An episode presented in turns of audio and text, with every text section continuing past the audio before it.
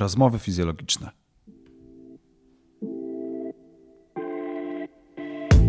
Zapraszam Cię do mojego autorskiego podcastu Rozmowy fizjologiczne.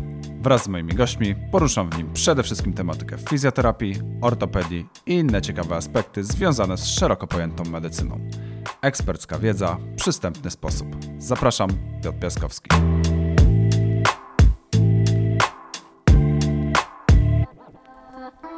Witam serdecznie w 24 odcinku Rozmów Fizjologicznych. Moim dzisiejszym gościem jest dr Tomasz Homiuk, wykładowca Warszawskiego Uniwersytetu Medycznego, właściciel firmy MobileMed i autor e, świetnego podcastu Recepta na Ruch. Cześć Tomek. Cześć Piotrek, dziękuję za zaproszenie i przedstawienie. Dzisiaj chciałbym z Tobą porozmawiać o ciekawym temacie telerehabilitacji. Dosyć kontrowersyjny temat w środowisku naszym rehabilitacyjnym, fizjoterapeutycznym, może tak bardziej. Myślę, że dosyć kontrowersyjny temat w ogóle w medycynie. Dlatego może na sam początek pytanie, czym jest telerehabilitacja według Ciebie? Jak można opisać to pojęcie? Bo tak jak z tej nazwy można wywnioskować, że tele coś musi być e, na odległość, zdalnie.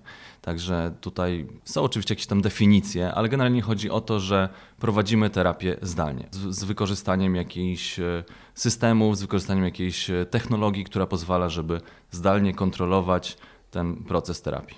Czy według Ciebie telerehabilitacja to jest tylko praca z pacjentem, taka jeden na jeden, diagnostyka, tam leczenie już dalsze, czy profilaktyka też według Ciebie zalicza się do telerehabilitacji? Profilaktyka, czyli na przykład ergonomia, którą wiem, że też się zajmujesz mhm. pośrednio i, i, bezpośrednio w sumie też. Jeśli chodzi o tak, tą samą telerehabilitację, no to jest określone że musi być e, kontakt jeden na jeden. Jak popatrzymy na przykład, bo telerehabilitacja jest refundowana przez NFZ. Nie mhm. wiem, czy wszyscy wiedzą, ale jest refundowana przez NFZ. Chyba za śmieszne pieniądze, ale, ta, ale tak jest. E, I tam jest określone, że musi być jeden na jeden fizjoterapeuta i pacjent w jednym czasie, żeby to było uznane za formę fizjoterapii zdalnej. Ale ja podchodzę do tego trochę inaczej.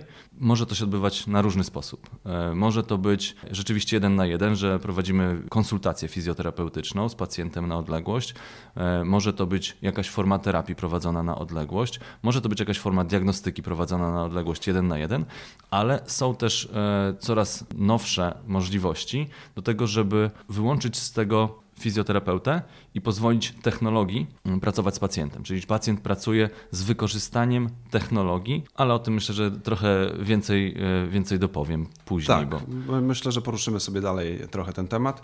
E, ja bym chciał w takim razie pociągnąć jeszcze temat e, tej diagnostyki albo konsultacji i samej rehabilitacji. Myślisz, że to faktycznie warto w telerehabilitacji rozgraniczać? Bo ja zauważam, że wielu, wielu fizjoterapeutów ma duży problem z w ogóle z telerehabilitacją czy z telefizjoterapią, bo nie wyobrażają sobie diagnostyki pacjenta właśnie przez komputer, przez telefon, czy jak, jakkolwiek pozwala na to telerehabilitacja.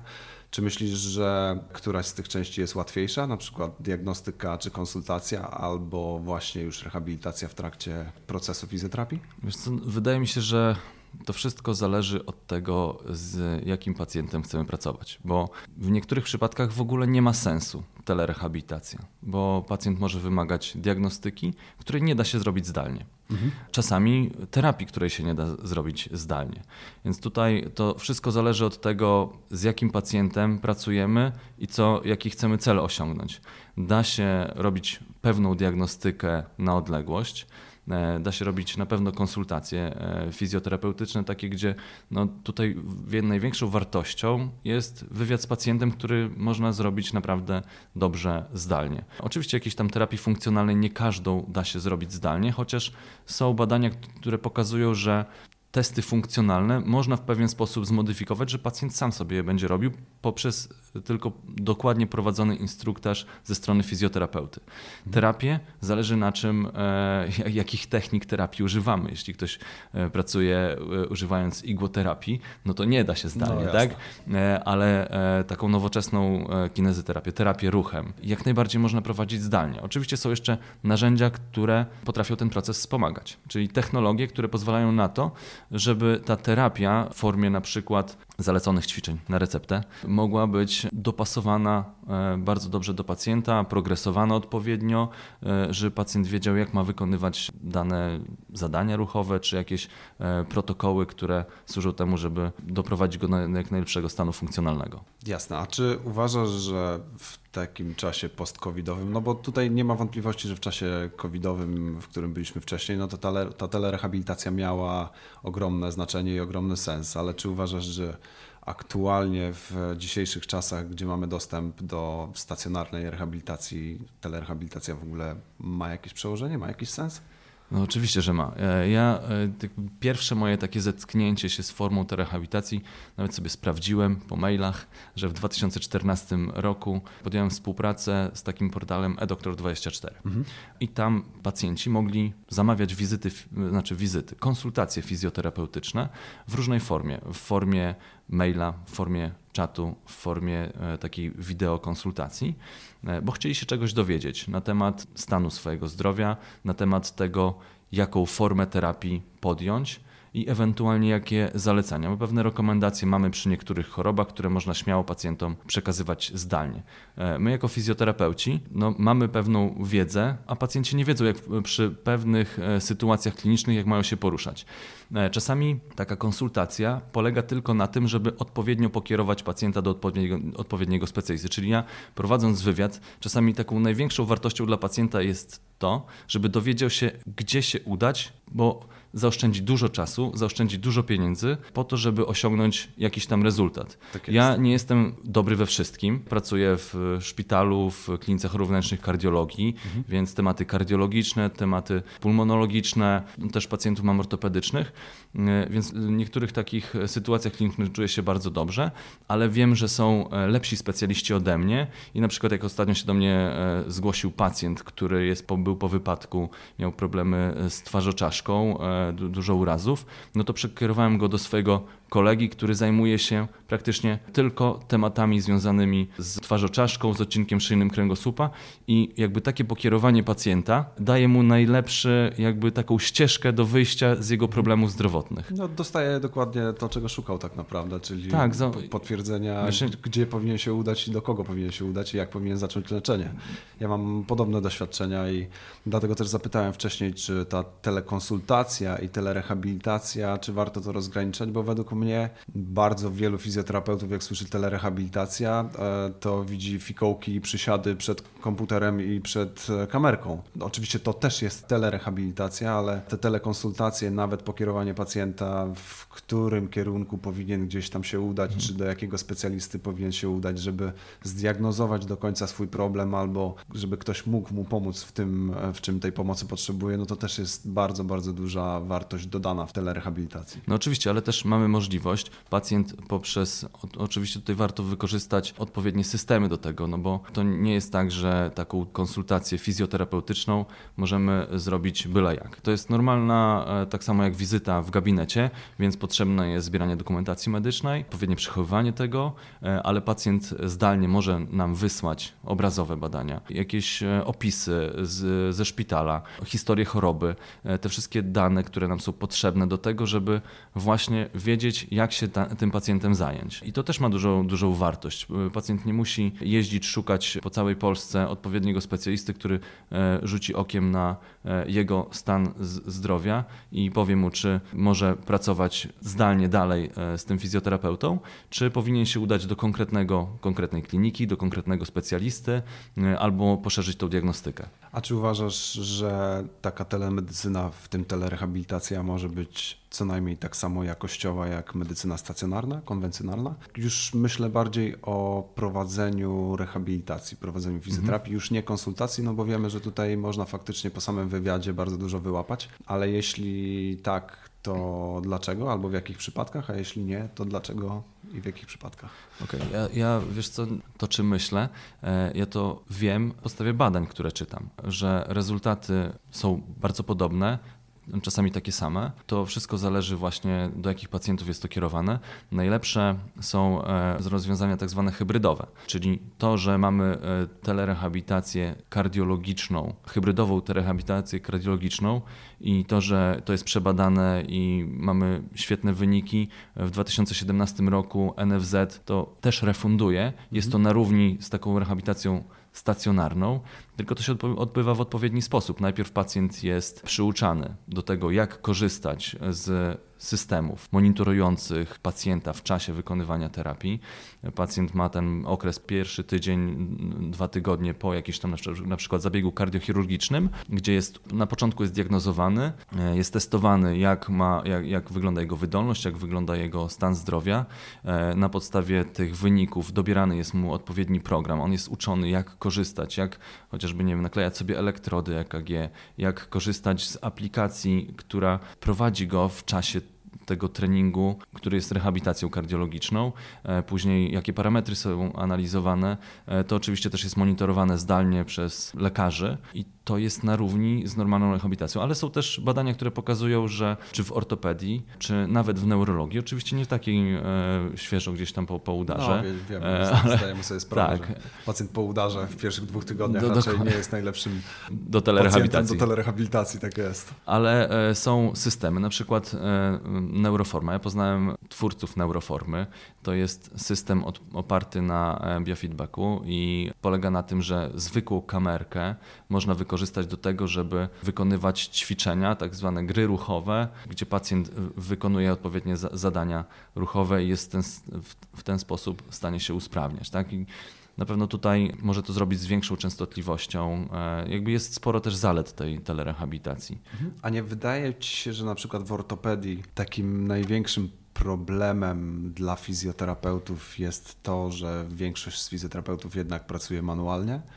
Oczywiście. A mamy tutaj prawie, strzelając nawet bóle kręgosłupa lędźwiowego, no to mamy mhm. tutaj ponad 80, niektóre badania pokazują, że 90% bóli niespecyficznych, które nie muszą być traktowane manualnie i nie muszą być traktowane pinami, e, igłami i innymi zmyślnymi technikami, a mogą być traktowane po prostu dobrym treningiem i dobrymi ćwiczeniami? Zgadza się. To nie tylko e, chodzi o to, jakie techniki wykorzystujemy, ale jak komunikujemy się z pacjentem, bo tak wiesz jest. doskonale, że są badania, które pokazują, że pacjent w jednej klinice, nawet jeśli podobne ma zabiegi wykonywane. Ja kiedyś miałem taki egzamin do doktoratu z angielskiego i tam było fajne badanie e, do, do, do takiej analizy podane, że jeden ten sam pacjent był w jednej klinice, gdzie był informowany na podstawie tych badań, które otrzymał, że tutaj, nie wiem, powiedzmy, ma dyskopatię i tutaj powinien uważać, że Krążek to tak, że, że, tak, że, że, to jest bardzo źle. Trzeba go wcisnąć. I miał, miał podobny, podobny proces terapii robiony, nie poprawiało się. Poszedł do drugiej kliniki z tymi samymi badaniami, z tymi, tymi powiedzieli mu, że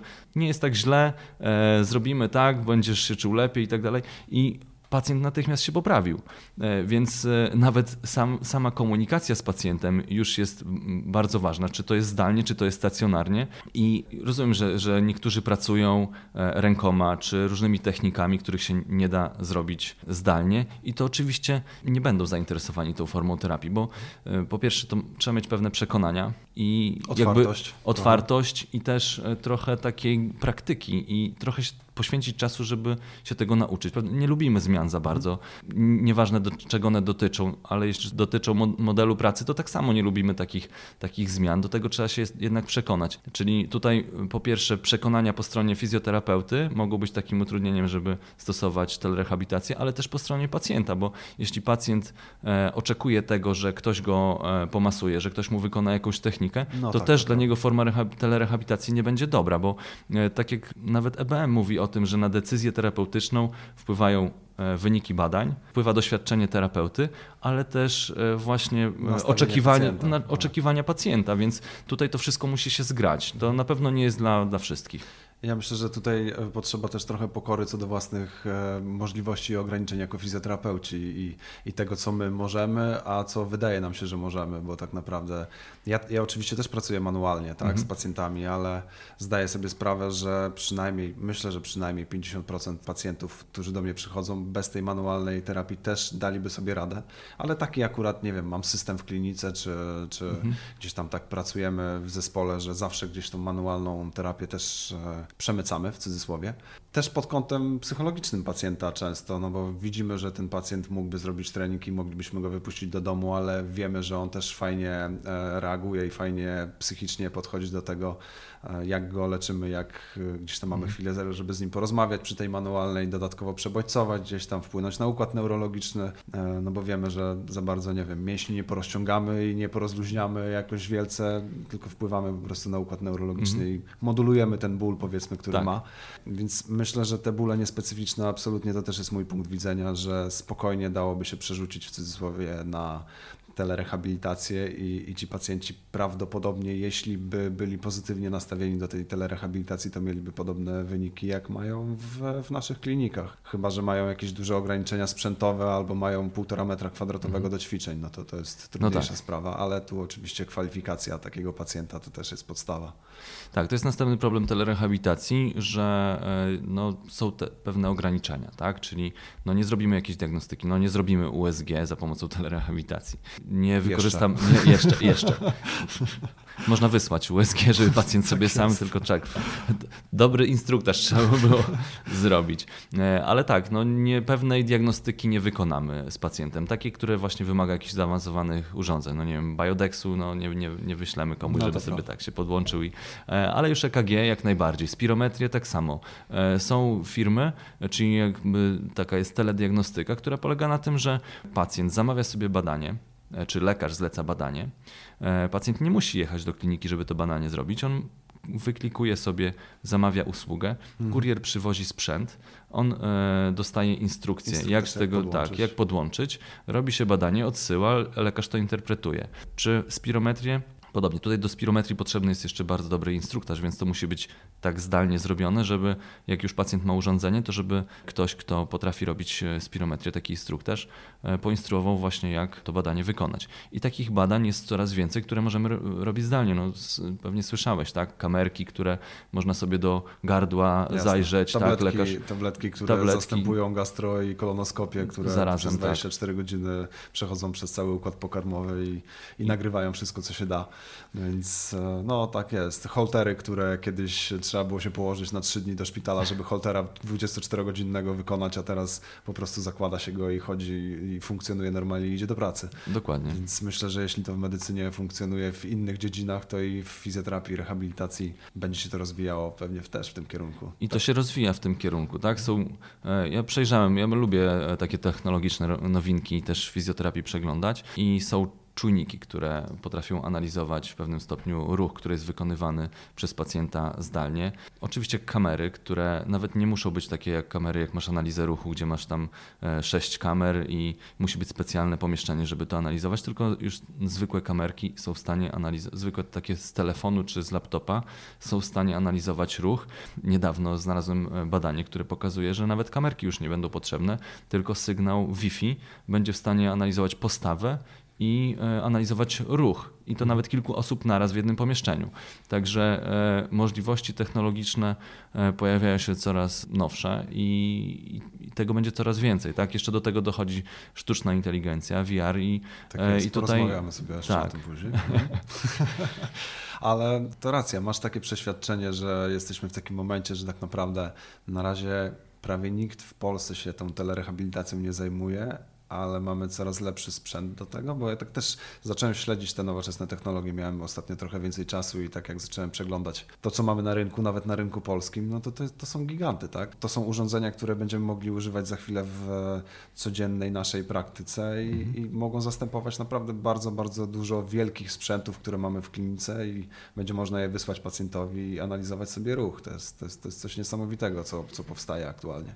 Tak, idziemy w tym kierunku, że tych e, nowych technologii e, będziemy wykorzystywać coraz więcej, ale tutaj jeszcze potrzeba dużo edukacji i ze, po stronie fizjoterapeutów, żeby nauczyli się, dowiedzieli, że to jest podobna skuteczność, że e, można pracować z określonymi pacjentami właśnie w taki sposób, czyli edukacja od strony fizjoterapeutów, ale też i edukacja pacjentów, bo to, że są pewne urządzenia, e, to nie znaczy, że właśnie, że są wykorzystywane, bo jakby nie ma jakby promocji tego e, i pacjenci nie wiedzą, że z tego można korzystać, po prostu nie wiedzą. Mhm. A na co według Ciebie przede wszystkim trzeba zwrócić uwagę, planując i realizując taką telerehabilitację? Co wymieniłbyś tak na pierwszym miejscu? rozsądek, myślę. Właśnie, żeby e, dobrać mm, odpowiedni rodzaj terapii do pacjenta. Telerehabilitacja może być takim uzupełnieniem. Najważniejsze jest, żeby pacjent osiągnął jak najlepsze efekty. Czyli jeśli ja nie potrafię, to kieruję do kogoś innego. Jeśli wiem, że pacjent osiągnie lepsze rezultaty w gabinecie, to zapraszam go do gabinetu. Jeśli wiem, że śmiało mogę go prowadzić na pewnym etapie w formie zdalnej, no to proponuję mu formę zdalną. Czy on będzie chciał z tego skorzystać, czy nie, to jest już jego decyzja. Także no tutaj bardzo ważny jest rozsądek. Do kogo to jest kierowane? kwalifikacja. Odpowiednia kwalifikacja, tak, tak. A oprócz tego? A oprócz tego, no to musimy podejść e, od strony takiej i formalno-prawnej, czyli korzystamy z odpowiedniego oprogramowania, które daje nam możliwość zapisywania danych pacjenta, odpowiednie przechowywanie tych danych, przesyłanie dokumentacji medycznej, zabezpieczenie tej dokumentacji medycznej i pilnowanie właśnie tych takich elementów, które, do których jesteśmy zobowiązani i ustawą, i niezależnie od tego, czy to jest praktyka gabinetowa, czy to jest praktyka w formie telerehabilitacji, to musi wyglądać tak samo. No to jest problem e, aktualnie z telerehabilitacją taki pozorny, wydaje mi się, że problem, bo są do tego programy, przede wszystkim z dokumentacją medyczną i przesyłaniem e, tych wszystkich rezonansów magnetycznych i rentgenów, e, i transferami latających po całym internecie prawie, że niezabezpieczonych w mhm. żaden sposób.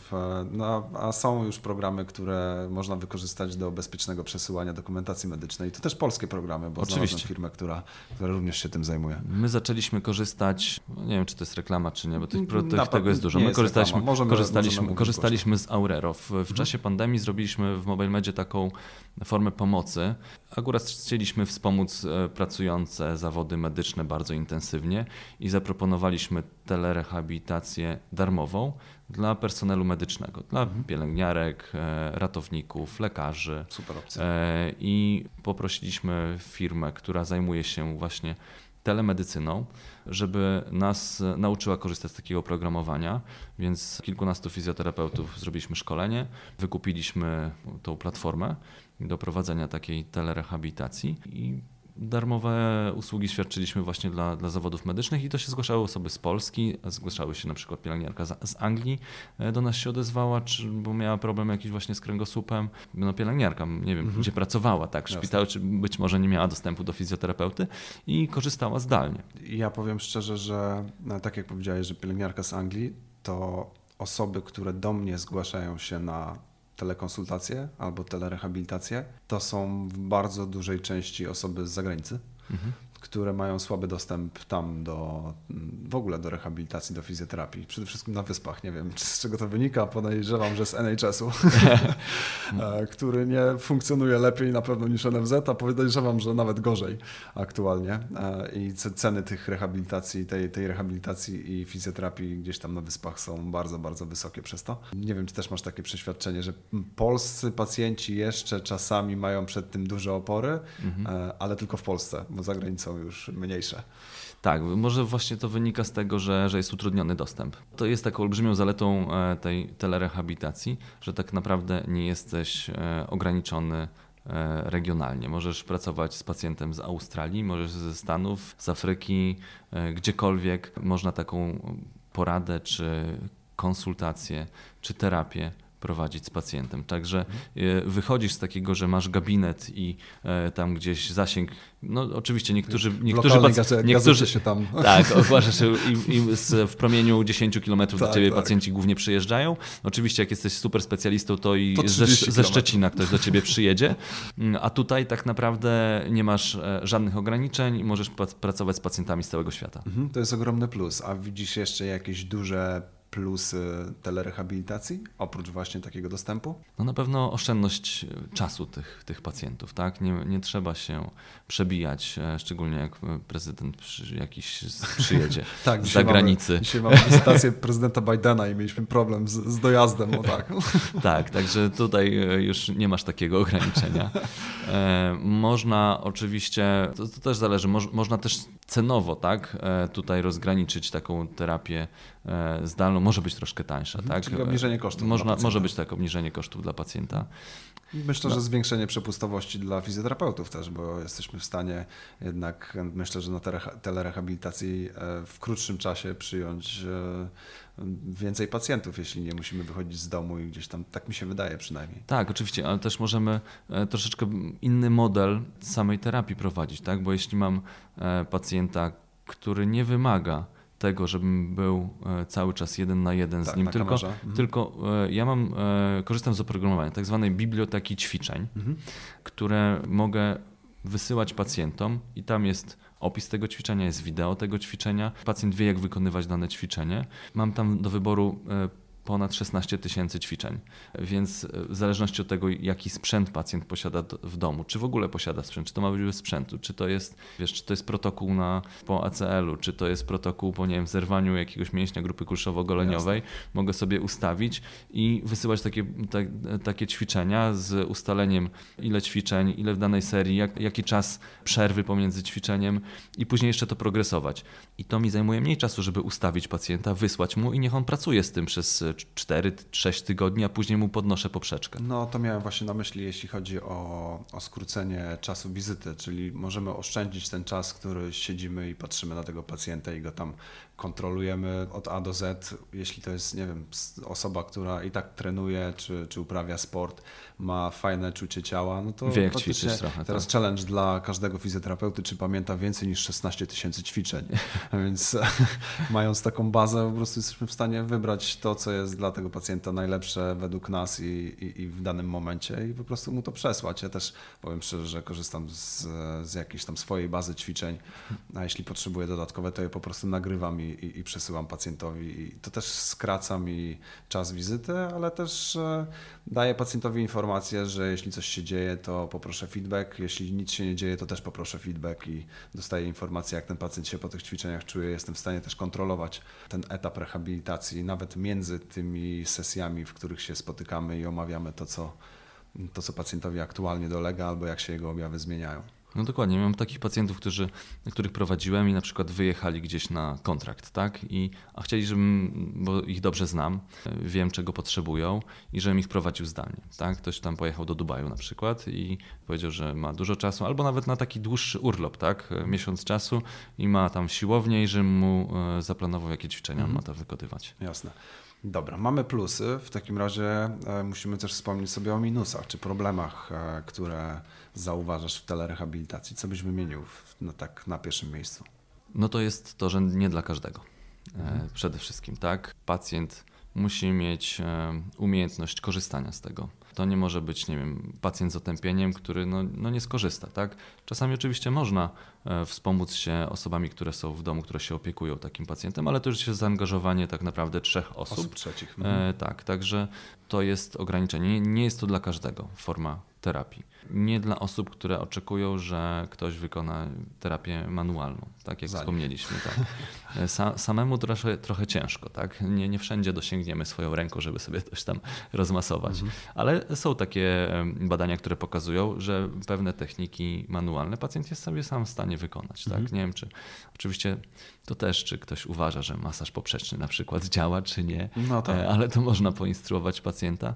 E, czyli niektóre, czy jakieś tam punkty które też e, tutaj bardzo kontrowersyjny temat.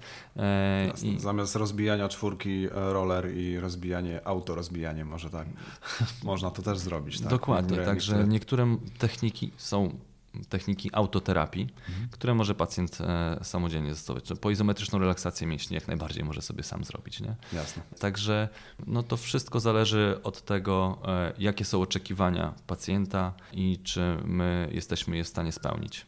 Mhm. E, narzędzia diagnostyczne i narzędzia weryfikacji skuteczności aktualne, które są to... na rynku, myślisz, że to jest duże ograniczenie? Tak, no tutaj widzisz, no, ciężko nam będzie na przykład precyzyjnie określić siłę mięśniową pacjenta, no bo nie dynamometru nie, nie wyślemy i on nie będzie wiedział, jak go mhm. zastosować. Oczywiście można robić jakieś e, testy funkcjonalne, które nam mniej więcej określą, jak wygląda ta jego siła, wytrzymałość, no nie wiem, można zrobić dwuminutowy step test, niech sobie zmierzy ciśnienie przed, po, e, tętno i, e, i mniej więcej jesteśmy w stanie wydolność pacjenta określić. Oczywiście no to, to też jakie, jakie parametry chcemy oceniać i czy mamy narzędzia, które e, jesteśmy w stanie wykorzystać zdalnie. Mhm. Czyli znowu pewnie kwalifikacja tutaj tak. pacjentów, których się po prostu nie da zdiagnozować mhm. porządnie albo nie da zweryfikować w trakcie terapii, no to po prostu w cudzysłowie odrzucamy e, możliwość prowadzenia telerehabilitacji. Oczywiście, wtedy przechodzimy na hybrydową. Pacjent mhm. musi się pojawić w gabinecie. Robimy na tym swoim sprzęcie, który mamy, czy e, technikami, które stosujemy, robimy jakąś diagnostykę, próbną terapię. Też możemy go nauczyć, jak korzystać z narzędzia, które wykorzystujemy, czy aplikacji, czy portalu, którym będziemy się komunikować zdalnie, mhm. E, czyli przechodzimy w model hybrydowy. Jasne. A czy myślisz, że wykłady online w takiej tematyce ergonomii pracy, zdrowych nawyków, edukacji zdrowotnej, to też może być rodzaj telerehabilitacji? No bo my tą telerehabilitację przyjmujemy trochę jak diagnostyka pacjenta i leczenie pacjenta bezpośrednio. No ale wiemy, że rehabilitacja jako rehabilitacja, pojęcie rehabilitacji, e, no to to jest bardzo szerokie pojęcie i tutaj mm, myślę, że to też jest pole do popisu dla tele. Tak, to e, NFZ na pewno by tak nie powiedział. No jasne, no, wiemy, Bo... że NFZ nie jest e, zawsze wyznacznikiem jakości. Tak, ale tak. ja bym to bardziej nazwał edukacją zdrowotną niż okay. E, formą telerehabilitacji. Oczywiście edukacja zdrowotna jest bardzo ważna, bo to właśnie są te przekonania pacjentu, pacjenta, które jeśli się postaramy, to możemy zmienić. I on zamiast korzystać z terapii, które dają krótkotrwałe efekty, tak jak na przykład terapia manualna czy masaż, może chcieć korzystać z czegoś, co jest e, bardziej udokumentowane, jeśli chodzi o skuteczność i pozbyć się problemu na długo albo e, pozbyć się na stałe. Mhm. Ja patrzę zawsze trochę na to, jak na model biopsychospołeczny, w którym jednak ta psycha też ma swoje znaczenie. I Bardzo te, duże znaczenie. Dokładnie, tak. ogromne. I ta edukacja, e, przemycanie tej edukacji nie musi być na sali e, oko w oko. Też, też mi się tak wydaje, że gdzieś tam to też jest pole do popisu dla tele działań, może mhm. tak. Teleedukacji. Teleedukacji. Może tak, tak czyli będziemy te, tego nazywać telerehabilitacją, mhm. ale teleedukacji na pewno. Mhm. Te webinary e, no, wystrzeliły w okresie pandemii też bardzo dużo robiliśmy takich webinarów właśnie dla... No właśnie, bo to warto wspomnieć, że zajmujesz się też, wasza tak, firma zajmuje się. My to mamy drugą markę, Corporate Wellness się nazywa mhm. i, i pracujemy z pracownikami różnych firm, dużych korporacji przeważnie i, i robimy tam i diagnostykę, e, i robimy edukację, robimy różnego działania, w które zaangażowane są lekarze, fizjoterapeuci, dietetycy, e, trenerzy czy psycholog. E, to wszystko jakby tworzymy takie programy zdrowotne dla pracowników i dużo robimy też zdalnie. Mhm, czyli kompleksowa edukacja taka wellnessowa. Tak, tak, tak, tak, tak, mhm. tak. Medycyna stylu życia można powiedzieć. Medycyna tak. stylu życia. Pięk, pięknie nazwane. Chciałbym jeszcze zahaczyć o coś, o czym wspomniałeś, czyli AI i jej przyszłość w telerehabilitacji. AI, czyli sztuczna inteligencja mhm. oczywiście. Jak to widzisz? Czy można ją jakoś wykorzystać w rehabilitacji online? Aktualnie no, albo w przyszłości? Aktualnie myślę, że nie, bo e, nawet jak starałem się proste pytania zadawać dla sztucznej inteligencji, nie wiem, żeby mi przygotowała ćwiczenia na jakieś tam określone partie mięśni. Mówisz no to, to pewnie, GPT? Tak, mhm. tak, tak. Nie za bardzo to wychodziło dla sztucznej inteligencji. Myślę, że też takich protokołów postępowania przy określonych problemach, nie wiem, problem z łąkotką mhm. czy z ACL-em, żeby przygotował taki protokół gdzieś na przykład po, po operacji, żeby przygotował ćwiczenia na poszczególne tygodnie, miesiące terapii. E, myślę, że to jeszcze nie, nie ten moment.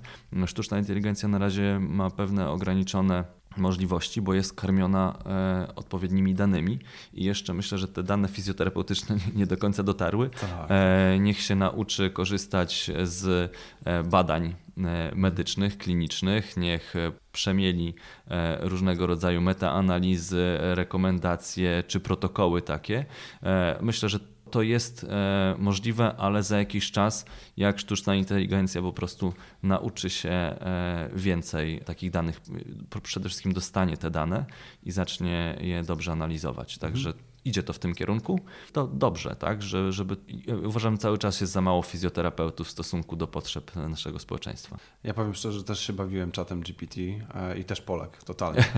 w pytaniach fizjoterapeutycznych kompletnie sobie nie radził ale trzeba wspomnieć też, że to jest taki system zamknięty, czyli to, co mu damy, to tego się nauczy, ale bo większość osób, wydaje mi się, ja przynajmniej jak zacząłem się AI interesować, to, to wydawało mi się, że on w cudzysłowie zasysa wszystko z Google. No nie. I, I, mieli informacje, dziesiątki, miliardy e, informacji, które są w Google i z tego klei e, swoje odpowiedzi, ale tutaj faktycznie to jest system zamknięty, który jest karmiony przez bardzo, bardzo długi czas po prostu danymi. Tak, jak, najgorzej by jakby czytał te e, czaty, które prowadzą między tak, sobą tak. nasi pacjenci. Kolano, ko, kolano, łąkotka, coś tam tak. na, na Facebooku powinien to przemielić, to myślę, że już by to, totalnie Zgubiał. zwariował, bo tam, tam już jest wszystko po prostu i wszystko co najgorsze wydaje mi się. Nie, no bo wiesz, jak w internecie... Nie e, tylko, przepraszam, e, nie będziemy absolutnie hejtować forów e, facebookowych, ale, ale no, jeśli chcecie obiektywne informacje uzyskać, to na pewno nie na forach facebookowych. No, no to nie, to nie, bo wtedy najmniejszy problem urasta do rangi nowotworu. Absolutnie, przynajmniej. Absolutnie, Także... śmiertelnego. śmiertelnego. Dokładnie, To tak. skręcenie stawu skokowego. Mhm. Okej, okay, a jeśli chodzi o AI, na przykład w zbieraniu wywiadu, to jest taki mój pomysł, który, w którym można by sztuczną inteligencję wykorzystać. Jeśli sztuczna inteligencja jest w stanie zapisać nas na wizytę i obsłużyć nas telefonicznie w cudzysłowie e, mhm. naszą klinikę, to czy wywiad na przykład mogłaby zbierać? Myślę, ciebie? że tak. Wywiad jest wystandaryzowany w zasadzie, tak? Wiemy, jakie pytania zadawać, a nawet jakby prowadzić takie ścieżki, tak? Jeśli pacjent powiada i dowiadujemy się jakiejś informacji, no to wiemy, w którym kierunku e, jakby ten temat e, dalej ciągnąć.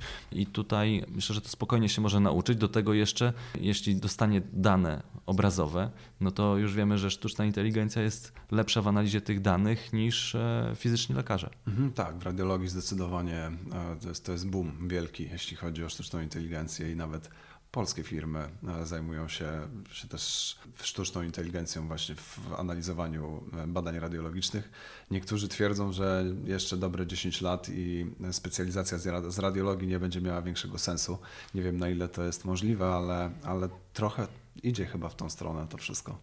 Tak, e, na pewno. Tutaj całkowicie się tego jakby nie, nie zniknie ten tak, zawód, bo, bo, sztuczna inteligencja się nie podpisze i nie weźmie odpowiedzialności mhm. E, za to, co przeanalizowała. Przynajmniej na ten moment nie, nie ma takich możliwości prawnych, żeby dostać coś, e, jakąś analizę sztucznej inteligencji, żeby się żaden człowiek pod tym nie podpisał i nie wziął za to odpowiedzialności. Także całkowicie nie zniknie, ale jest super narzędziem wspomagającym. Mhm. No to jest wielki problem sztucznej inteligencji, że tak naprawdę nie ma odpowiedzialnego, e, jeśli będzie błąd. Co się stanie, tak. Tak, jeśli tak. coś się stanie, to kto odpowiada? Czy e, ci, którzy programowali, czy ci, którzy korzystają ze sztucznej inteligencji, a powinni gdzieś tam diagnozować może sami, albo powinni tylko wspomagać się tą sztuczną inteligencją. Nie? To jest w ogóle totalnie nieustandaryzowana sprawa, jeśli chodzi o sztuczną inteligencję, nie tylko w Polsce, ale generalnie na, na świecie, świecie tak. i Unia Europejska też ma z tym, z tym wielki, wielki problem. Ja widzę też e, jeszcze jeden problem, problem samego bezpieczeństwa danych zbieranych w, w takim przypadku, na przykład wywiadu. No ale myślę, że to jest do, absolutnie do zabezpieczenia od strony informatycznej.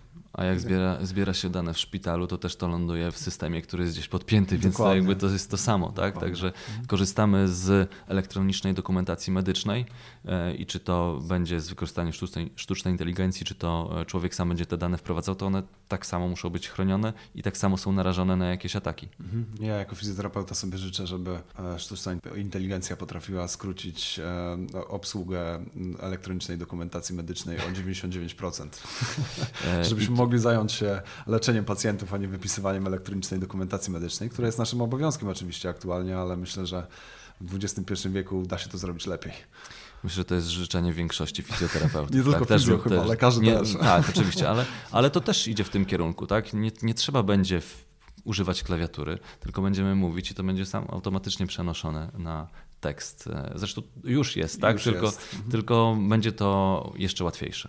Znamy jedną polską firmę, która już wykorzystuje e, tekst mówiony do tego, żeby tworzyć elektroniczną dokumentację medyczną. Przynajmniej jedną, przynajmniej ja znam jedną. Mhm. E, może jest, jest więcej takich firm, ale ale myślę, że fajnie byłoby położyć po prostu albo telefon, albo tablet i prowadzić z pacjentem rozmowę normalną rozmowę, wywiad, e, który będzie rejestrowany i gdzieś tam albo sztuczna inteligencja, albo sam program będzie to interpretował i zapisywał tą dokumentację medyczną, to byłoby coś, coś ekstra.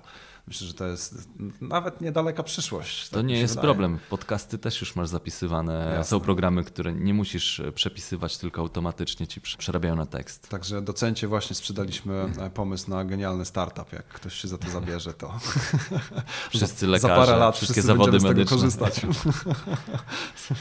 Okej, okay. AI myślę, że sobie omówiliśmy. E, chciałbym jeszcze ruszyć temat VR i rehabilitacji treningu takiego na odległość. Czy twoim zdaniem ma to przyszłość, VR? Tak, to jest, y, ja byłem e, ostatnio na targach, nie wiem, to było ze dwa miesiące temu targi, czy nawet wcześniej i widziałem te technologie z wykorzystaniem VR i to jest ciekawe. Oczywiście na ten moment one też nie są jakieś super rozwinięte, mhm.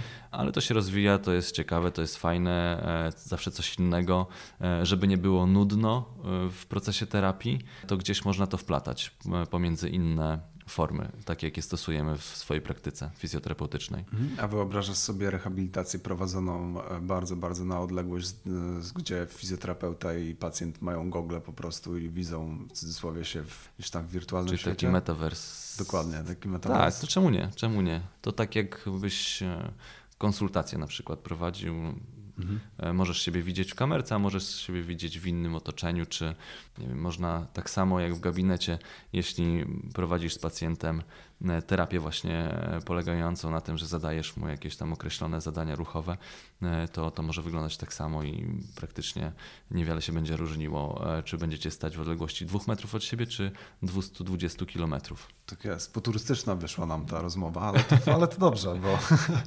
bo, bo myślę, że to, to może być przyszłość. Nie wiem, czy tak będzie, ale, ale myślę, że, że faktycznie przy takim rozwoju i AI, i VR prędzej czy później nawet nie będziemy chcieli, ale będziemy musieli skorzystać z, z tych nowoczesnych technologii, bo myślę, że to się tak e, szybko rozwija, że, że to będzie po prostu lepsze niż w niektórych aspektach będzie oczywiście lepsze mhm. niż e, zwykła rehabilitacja.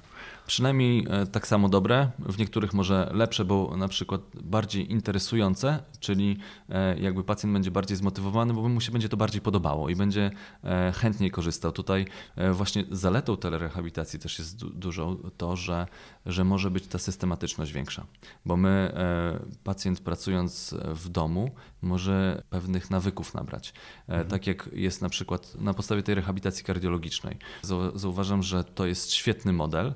E, nawet mam taki przykład w rodzinie, że po zawale serca, tam 50 parę lat, tak, pacjent, właśnie wszedł ten model hybrydowej telerehabilitacji kardiologicznej i to jest dobre, że on ćwiczył w domu, E, właściwie wychodząc z domu z kijkami Nordic Walking, e, wyrobił sobie taki nawyk, bo pacjenci często mają tak, że trafiają do jakiegoś ośrodka i sobie kojarzą ten ośrodek, że to tam właśnie ćwiczą, że tam jest właśnie ta rehabilitacja, że tam się to wszystko dzieje, a wracają do mhm. domu i wracają do tych swoich nawyków, tak, czyli tak. nic się nie dzieje. Nie? A, a tutaj jest tak, że jak pacjent jest zdalnie prowadzony, to jest w swoim otoczeniu. Tak, I on się nabi ciałem, nabiera, nabiera tego nawyku, że on się nauczy, że on ma raz dziennie czy e, trzy razy w tygodniu e, wyjść z tymi kijkami, porządnie się zmęczyć, wie na jakim tętnie ma pracować i prowadza pewien nawyk, który mu zostaje. Ja, e, to, to, ten przykład właśnie tego pacjenta z rodziny, e, nie dość, że sam chodził z tego kijkami, to jeszcze swoją żonę zaprosił na, na, na te spacery i to zostało. E, więc to jest też olbrzymia zaleta, że taki wprowadzany jest pewien nawyk, zdrowy nawyk.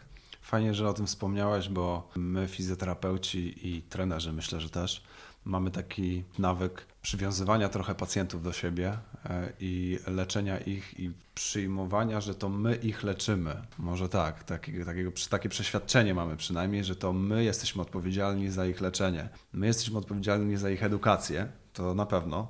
E, my jesteśmy odpowiedzialni za to, żeby wskazać im kierunek, w którym powinni podążać, albo e, pokazać drogę, którą mogą iść, żeby poprawić swój stan zdrowia.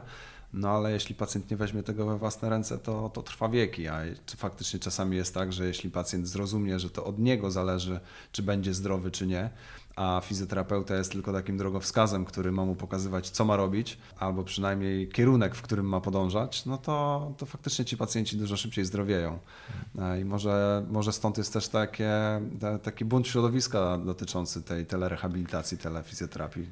Nie wiem, tak, takie jest moje trochę przeświadczenie. No to jest w ogóle podejście. To nieważne, czy to jest telerehabilitacja, czy to jest e, praca w gabinecie, ale to świetnie o tym powiedziałeś, że, że tutaj jakby uzależnianie od siebie pacjenta jest błędem, przynajmniej ja tak uważam.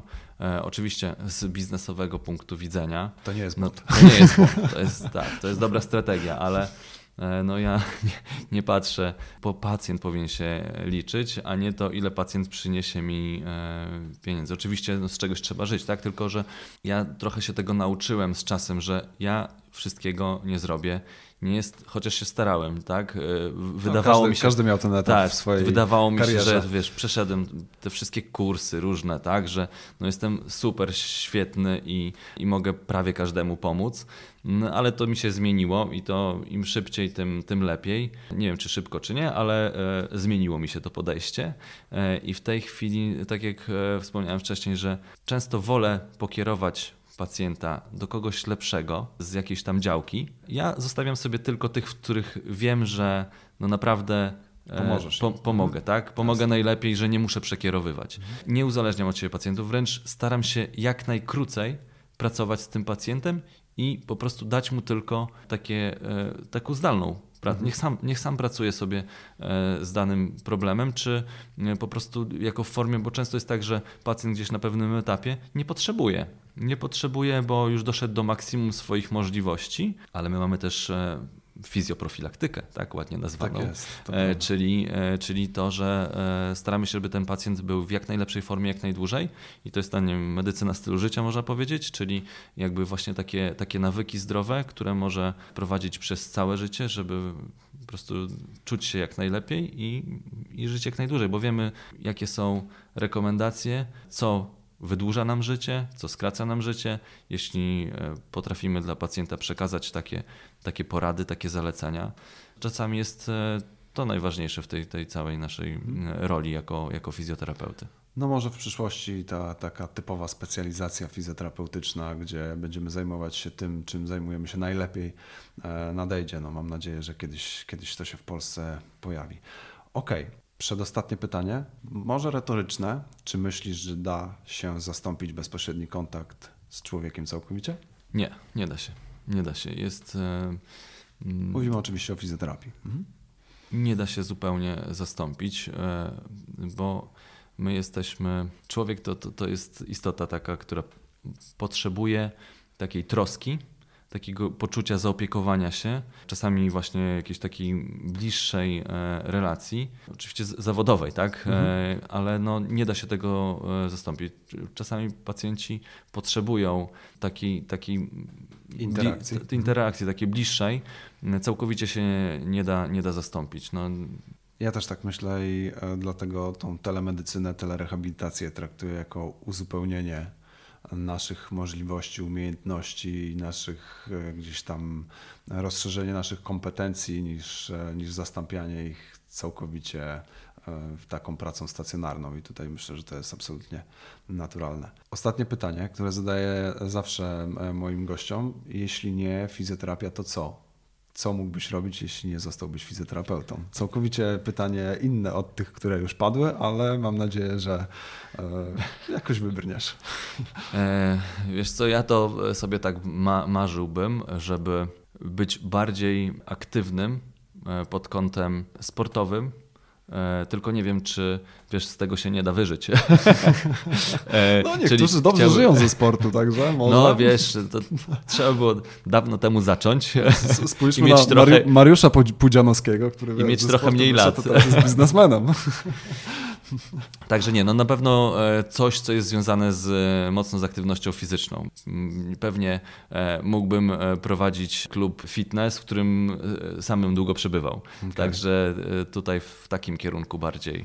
Fizjoterapię bardzo, bardzo lubię. Nie tylko ta forma zdalna, tak jak powiedziałeś, uzupełnienie, ale ja jakby też tak jak używasz czasami terapii manualnej, bo pacjent tego może chcieć. E, też e, nie mówię, że ja nie robię terapii manualnej, że ja nie masuję. Czasami mhm. też, tak? Także nawet lubię. I jakby staram się, żeby to ta moja praca nie była monotonna, bo to też jest bardzo ważne w naszym zawodzie, żeby robić różne rzeczy. Ja przez to pracuję na uczelni, pracuję z pacjentami, prowadzę firmę. To jakby w ciągu jednego dnia mam dużo różnych zadań i to mi się podoba, takie, takie urozmaicenie. Jasne, ja jestem tego samego zdania, ale to ciekawe, że zostałbyś też przy ruchu. Niektórzy e, z moich e, rozmówców e, chcieliby być kucharzami, inni mechanikami, ale Nie. fajnie. Dlatego pewnie też recepta na ruch, której zresztą gratuluję, bo, bo to bardzo fajny podcast. Krótkie odcinki, treściwe, z fajnymi, z fajnymi gośćmi, więc też polecamy przy okazji. E, nie tylko odcinek ze mną, oczywiście. który to bardzo dobry. Który już bardzo dawno temu nagrywaliśmy. No myślę, że tam nie wiem, ile mogło minąć z półtora roku. Się nie widzieliśmy, pewnie tyle było. Coś koło tego, no, tak. No, pewnie tyle było. Świetnie, bardzo Ci dziękuję za, za tą rozmowę. E, trochę przyszłościową, trochę futurystyczną, e, trochę taką wizjonerską w cudzysłowie oczywiście. Ja kiedyś napisałem, że telerehabilitacja to przyszłość i jeśli ktoś tego nie widzi teraz, to zobaczy to za późno. I myślę, że coś w tym jest. Nie wiem, czy też tak to widzisz, ale jeśli prześpimy teraz moment, w którym ta telemedycyna, telerehabilitacja wchodzi pełną parą i z, ze swoimi butami w naszą medycynę konwencjonalną, e, no to, to znowu zostaniemy w tyle, tak? Tak, no to, to jest kompetencja, której e, warto się teraz nauczyć, bo jednak e, to nie jest tak, że z dnia na dzień możemy świetnie pracować tą metodą. To prawda, to prawda. Tego też trzeba się nauczyć i tego Wam życzę. E, jeszcze raz, Tomek, bardzo, bardzo Ci dziękuję za ten odcinek. To był 24 odcinek rozmów fizjologicznych i już teraz zapraszam na kolejne. Dziękuję bardzo. Dziękuję Dzięki. bardzo za zaproszenie. Cześć. To już koniec dzisiejszych rozmów fizjologicznych. Jeśli podoba Ci się mój podcast i chcesz wspierać jego rozwój, pamiętaj o przycisku subskrybuj w kanale podcastowym, a także śledź moje poczynania na bieżąco na Facebooku, Instagramie oraz blogu fizjologika.pl. Koniecznie zajrzyj również na platformę Fizjologika Store, do której link umieściłem w opisie tego podcastu. Znajdziesz na niej webinary oraz szkolenia online dotyczące fizjoterapii ortopedycznej. Bardzo doceniam, że słuchasz mnie na bieżąco, dlatego specjalnie dla Ciebie przygotowałem kod rabatowy o nazwie Rozmowy Fizjologiczne. Możesz go wykorzystać na wszystkie produkty w moim sklepie. Do usłyszenia wkrótce w kolejnym odcinku.